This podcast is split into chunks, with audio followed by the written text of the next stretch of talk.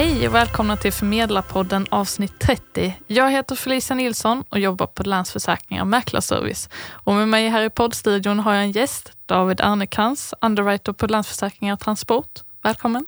Tack, tack. Du ska få presentera dig lite närmare alldeles strax. Jag tänkte bara berätta att temat vi har idag är gällande krigsförsäkringsvillkor för varuförsäkring vid transport. Och vi kommer prata lite om den sanktionsproblematik som finns och indirekta konsekvenser av den rådande situationen nu sedan Rysslands invasion av Ukraina. Men vi eh, går till det lite lättsammare först här. David, du jobbar som jag nämnde tidigare som underwriter med transportförsäkringar. Skulle du vilja berätta lite om dig själv? Din bakgrund kanske, sen tidigare? Ja men absolut. Jag David Ernekrans heter jag som sagt och, och, och jobbar idag som, som underwriter på Länsförsäkringar Transport. Och innan jag började jobba som underwriter så har jag en bakgrund som skadereglerare också på, på Länsförsäkringar Transport. Och innan jag kom till försäkringsbranschen så jobbade jag hos en av världens största speditörer då, och jobbade med deras claimsavdelning. Så att, eh, ja, det här med transporträtt och transportförsäkring, det, jag är lite nördig på det kan man Mm. väl säga. Ja, det är härligt. Vi behöver sådana här. När du inte jobbar med försäkring och har en ledig dag, vad hittar du på då? Då hänger jag för det mesta med min fru och mina barn. Jag har två barn och är, gift. Vad härligt. Men det är mest försäkring som gäller annars? Ja, ja, det är mycket försäkring och mycket transporträtt. Sen eh, gillar jag att läsa också. Mhm. Ja, men det är villkoren då eller? Ja, precis, precis.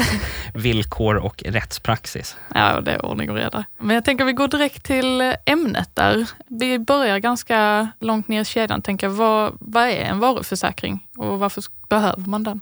Jag ska försöka svara lite halvkort på den frågan. Det här är ju någonting som jag kan prata om hur länge som helst såklart. Men om man ska försöka sammanfatta det så tycker jag att det är bra att, att börja med egentligen att sätta sig in i att det finns en grundidé som handlar om att intressenterna i en transport eh, delar på risken för godset under transporten. Så att det, det fungerar inte så som man kanske Eh, är van vid att saker och ting fungerar rent eh, alltså skadeståndsmässigt så att om transportören förstör godset eller tappar bort det så, så ska de se till att eh, lastägaren då är, är skadelös. Utan här är risken delad. Så transportören har ett ganska kraftigt begränsat eh, ersättningsansvar då, om någonting skadas eller försvinner under transporten. Och det, det finns även begränsningar i, i, i regelverken eh, för transporterna då som, som gör det möjligt för transportören att helt och hållet faktiskt tacka nej till att lämna någon ersättning överhuvudtaget fastän godset kanske har skadats eller försvunnit under transporten. Då. Och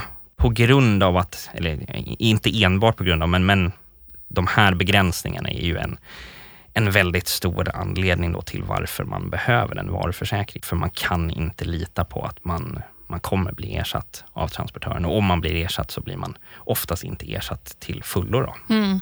Då går vi vidare i ämnet. Nu ska vi prata om krigsförsäkringsvillkor. Så om vi går rent krasst, hur definierar vi krig? Ja, det är ju en ganska stor och svår fråga får man väl säga och en ganska obehaglig fråga egentligen. Men om man tittar lite på hur man ser på begreppet krig i, i den internationella rätten. Så eh, för det första så använder man inte begreppet krig så, utan man pratar om armed conflict eller väpnad konflikt. Men det är krig så.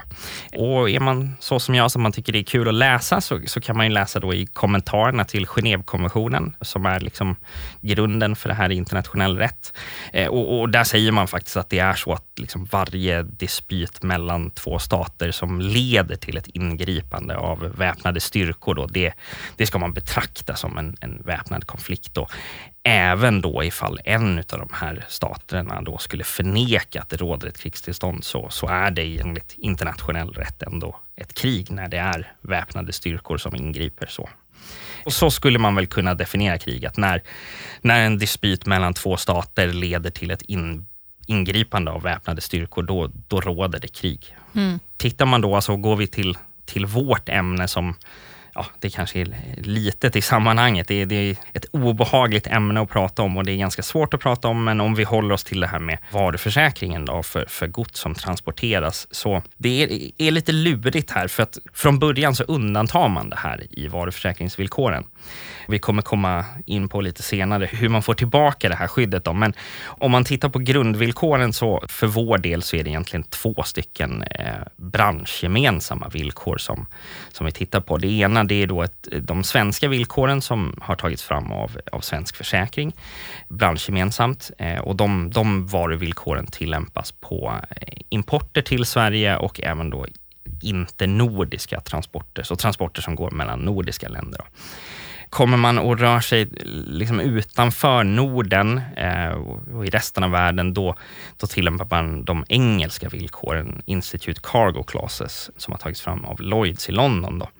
Och i alla de här villkoren så har man undantagit specifikt krig. Då, då. Mm. Alltså skador som orsakas till följd av krig är, är undantaget till att börja med. Okej, men är det så att det i ren juridisk mening måste det vara krig för att undantagen i försäkringsvillkoren ska kunna att man ska kunna tillämpa dem? Eh, nej, in, inte krångligare egentligen, men man tänker sig att det är inte så rakt på sak, utan de här undantagen de är formulerade ganska, ganska brett. I de svenska villkoren så använder man till exempel uttrycket krigsförhållanden mm. och, och, i de engelska så, så, skriver man eh, any hostile act by or against a belligerent power. Så det är ganska bred wording i de, här, i de här undantagen. Så jag skulle säga att det behöver inte vara liksom fastställt rent juridiskt att det råder krig för att de här undantagen ska vara tillämpliga, utan det är mycket bredare än så. Mm. Sen kommer vi ju in på det här då att nu är vi så att säga på steg ett där man tittar på grundvillkoren och kan konstatera att krig och liknande situationer är undantaget. Då. Men sen har man gjort bedömningen att liksom, just när det gäller varuförsäkringen vid transport så finns det ändå ett behov av att ha ett, ett visst krigsskydd. Då. Eh, så man gör en begränsad rightback egentligen kan man kalla det för. Både till de svenska villkoren och till de engelska villkoren då, för att ta tillbaka vissa krigsrisker i försäkringsskyddet. Till de svenska varuförsäkringsvillkoren då, så finns det ett tilläggsvillkor som heter krigsförsäkringsvillkor. Okay. Och genom dem då så får försäkringstagaren skydd för skada eller förlust orsakad av till exempel, här blir det lite av en intressant skillnad tycker jag, även om den kanske inte har så praktiskt stor innebörd. Så, så. I de svenska krigsförsäkringsvillkoren, där går man in på liksom väldigt specifika händelser som orsakar skada. Så man pratar om militärt bruk av missiler och robotar och, och, och andra stridsmedel. Då. Mm. Även sånt stridsmateriel som har blivit kvarlämnat eller övergivet som man tänker sig att liksom, efter krigets slut så kanske det ligger kvar minor eh, ute till havs och skumpar runt. Liksom. Eh, och då ingår även det då i, i krigsförsäkringsvillkoren. Mm. Eh, så, så det behöver inte vara ett aktivt användande. Man pratar även om beslag och konfiskation, alltså att man, man går in och beslagtar ett fartyg med gods till exempel. Man pratar även om skadad och orsakad eh, av deltagare i inbördeskrig, revolution, uppror eller krigsliknande operationer sabotage som sker liksom i samband med det här krigstillståndet. Då. Och även då att fartyg eller luftfartyg tvingas att framföras på ett, ett avvikande sätt så som man inte skulle gjort i fredstid. Då. Och detta var de svenska krigsförsäkringsvillkoren då? Ja, precis. Mm. Eh, och, och, till de engelska då så har man det som kallas för Institute War Clauses som också är ett ett tilläggsvillkor till de här ursprungliga Institute Cargo Clauses. Då.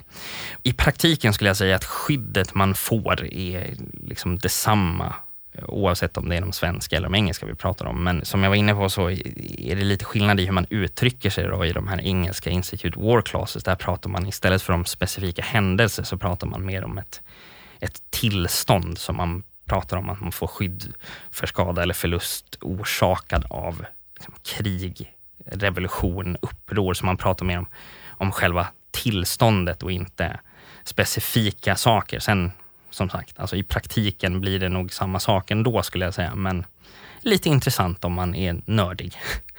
eh, och även i de engelska då så inkluderar man det här med beslag och konfiskation och även då det här med övergivet och mm. kvarlämnat krigsmaterial. Och jag tror utan att ha varit med på den tiden själv att eh, det här med övergivet krigsmaterial, det är lite liksom ursprunget till de här krigsförsäkringsvillkoren. För att efter andra världskriget så fanns det väldigt mycket liksom minor runt om mm. på haven. Och, ja, det och, det var där som man då gick in och tänkte sig att det här behöver man ge ett skydd för. Mm.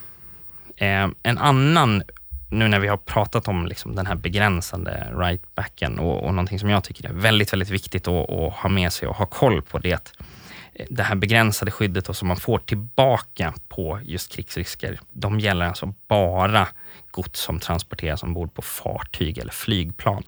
Så det ingår inget skydd för det man brukar kalla för war on land, alltså utan det är endast då gods som är ombord på ett flygplan eller ombord på ett fartyg som man, man får det här skyddet för. Okej, framgår det i villkoren Eh, ja, det framgår, men det framgår väl kanske inte så jättetydligt. Alltså det står ingenstans att här, observera, de här villkoren gäller endast för fartyg och flygplanstransporter. Utan för att läsa sig till det här i villkoren så får man titta på, på triggerpunkterna för att villkoren ska bli tillämpliga.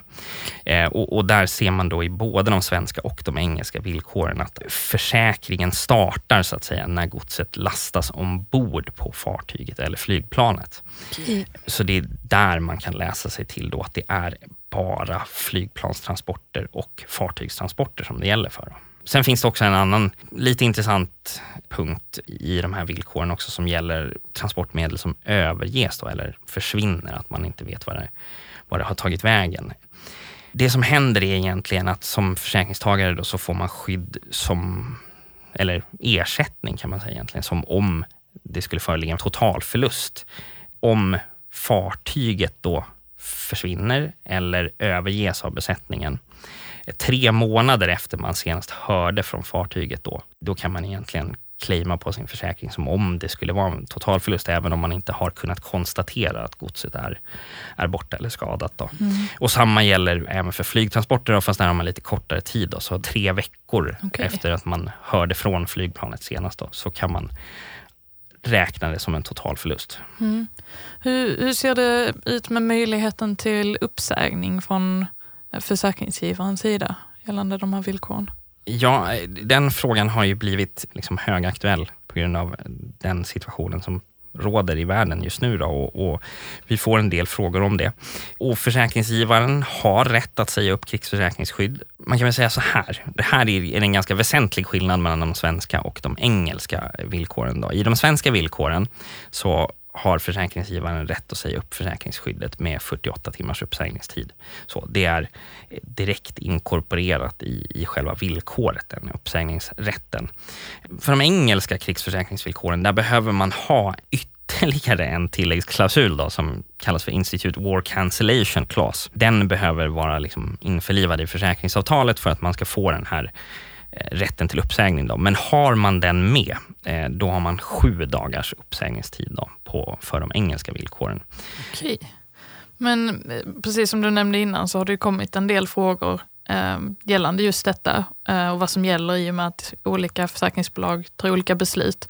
Vad har Länsförsäkringar tagit för beslut hittills gällande uppsägningen? Eh, I nuläget så har Länsförsäkringar inte tagit något beslut om att säga upp de här krigsförsäkringsvillkoren utan de ligger kvar som de är just nu. Sen är det ju väldigt svårt att säga såklart hur det kommer se ut framöver, om man kommer behöva ta ett annat beslut då ifall kriget skulle liksom eskalera mm. på något sätt, vilket vi såklart hoppas att det inte gör. Men, men i nuläget så har vi inte fattat något beslut om att säga upp där, några krigsförsäkringsvillkor.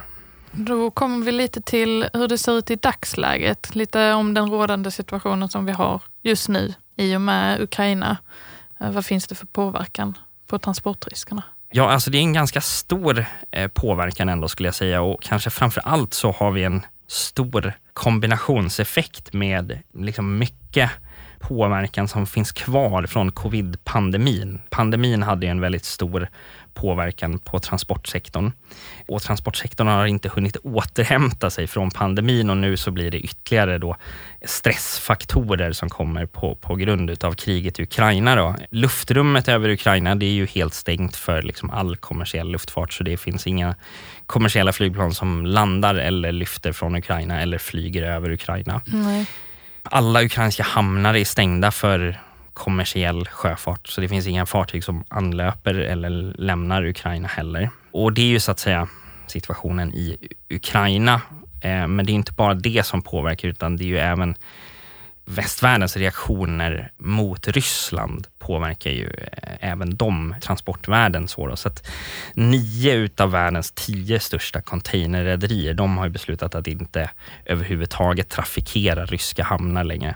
Tittar man på topp 10 containerrederierna så är det då bara kinesiska Cosco som fortfarande trafikerar Ryssland. Alla andra har tackat nej till att eh, göra affärer med Ryssland får man väl säga så. Och det här gör att en väldigt stor mängd tomcontainrar är fast i Ryssland. Och det här med containerbristen är ju någonting man har pratat väldigt mycket om under pandemin och, och det har under ganska lång tid nu varit ett stort problem med att man får inte tag i tomcontainrar helt enkelt. Mm det här nu lägger ju till eh, liksom en väldigt stor stress på världens containerflotta om man tänker så. Då, att de, man har den här stora mängden containrar som är i Ryssland och eftersom inga fartyg trafikerar Ryssland så kommer inga containrar därifrån heller och kan användas på annat håll. Då. Sanktionerna som västvärlden riktar mot Ryssland. De riskerar också att påverka liksom, den globala fraktkapaciteten. En icke försumbar andel av handelsflottans tonnage har ryska intressen i sig, vilket då innebär att de här fartygen kan ju påverkas negativt då av att man, man, eh, de här sanktionerna som riktas mot Ryssland. Mm. Vi har också frågan drivmedelspriserna som har ökat väldigt kraftigt eh, på senaste tiden. De kommer ju onekligen att driva upp priset på, på frakten också. För att mm. lastbilar och fartyg och flygplan och allting annat, de behöver ju också tanka så att säga. Så att det absolut kommer det bli dyrare att frakta saker. Och, och, där vill jag, ett litet extra medskick till eh, våra lyssnare där är att i kontakt med liksom kunder och försäkringstagare som har en varuförsäkring, att stämma av hur det ser ut med maximalerna på försäkringarna där. För det är faktiskt någonting som vi, som vi redan har sett att de här ökade fraktpriserna, för det ingår ju i försäkringsersättningen, ingår ju liksom ett fraktpris. Mm. Eh, ersättning för fraktkostnaden. De har skjutit så pass mycket i höjden och så det i kombination med liksom världsmarknaden och fluktuerande priser på vissa typer av varor gör att man kan riskera att hamna i en underförsäkringssituation. Mm. Om man säger så här, en container fylld med vara X kanske var värd 10 miljoner för ett halvår sedan, inklusive frakt. Mm. Nu kanske den är värd 15 miljoner istället, ja. inklusive frakt. Så. Skulle du säga att det är den största risken för svenska företagsgods? Ja, alltså just nu skulle jag väl säga att om man tänker sig själva krigsrisken för gods som transporteras skulle jag ändå bedöma är, är ganska låg nu om man tänker sig alltså direkta krigsrisker så att någonting mm. ska förolyckas av stridsmedel eller sånt. Det är ju ganska lågt nu i och med att liksom varken Ukraina eller Ryssland trafikeras i någon större utsträckning så, utan det är ju då om man hade gods som blev fast i Ukraina egentligen vid, vid krigets utbrott då, så kommer man väl med största sannolikhet inte se det godset igen. Då. Men det går ju ingenting in eller ur just nu, så att där är det ganska statiskt. Utan jag skulle säga att det är de här följdeffekterna, till exempel då att man får de här ökade fraktpriserna och kanske hamnar i en underförsäkringssituation. Att de riskerna är ju högre nu. Mm. Så. Vi sammanfattar det så här egentligen, att om man tänker sig att en stor del utav Sverige och Nordens import kommer ju från Asien och där är vi ju vana vid, kan man väl säga, att den importen till största del sker på sjön. Så att man fraktar gods på sjön från Asien till Europa egentligen. Där har man nu, och det började egentligen under pandemin, eh, så börjat titta mer och mer på att gå tillbaka till så här nygamla transportvägar från Asien till Europa, alltså titta på järnvägen istället. Mm. Där har det kommit en ytterligare försvåring nu då, i och med att den här järnvägen då mellan Asien och Europa den består av kan man säga, tre korridorer. Det finns tre olika vägar.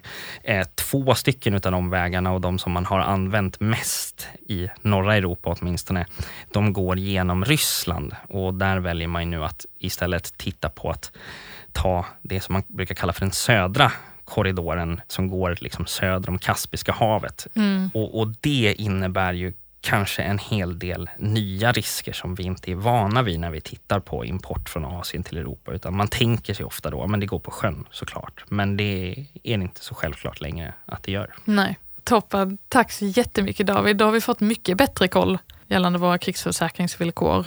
Hur gör man om man har fler frågor till er på transport? Ja, det bästa sättet är nog att höra av sig till vår gruppmail som är transport lansforsakringar.se. Så länsförsäkringar utan prickarna. Ja, och sen har vi även förmedlarsidan där man också kommer åt uppgifter både till transport och eh, till övriga kontaktvägar på Mäklarservice och Länsförsäkringar AB. Och med det så eh, tackar vi för oss. Tack så jättemycket David. Ja, tack för att jag fick komma och prata. Tack för att ni lyssnar. Tack så mycket.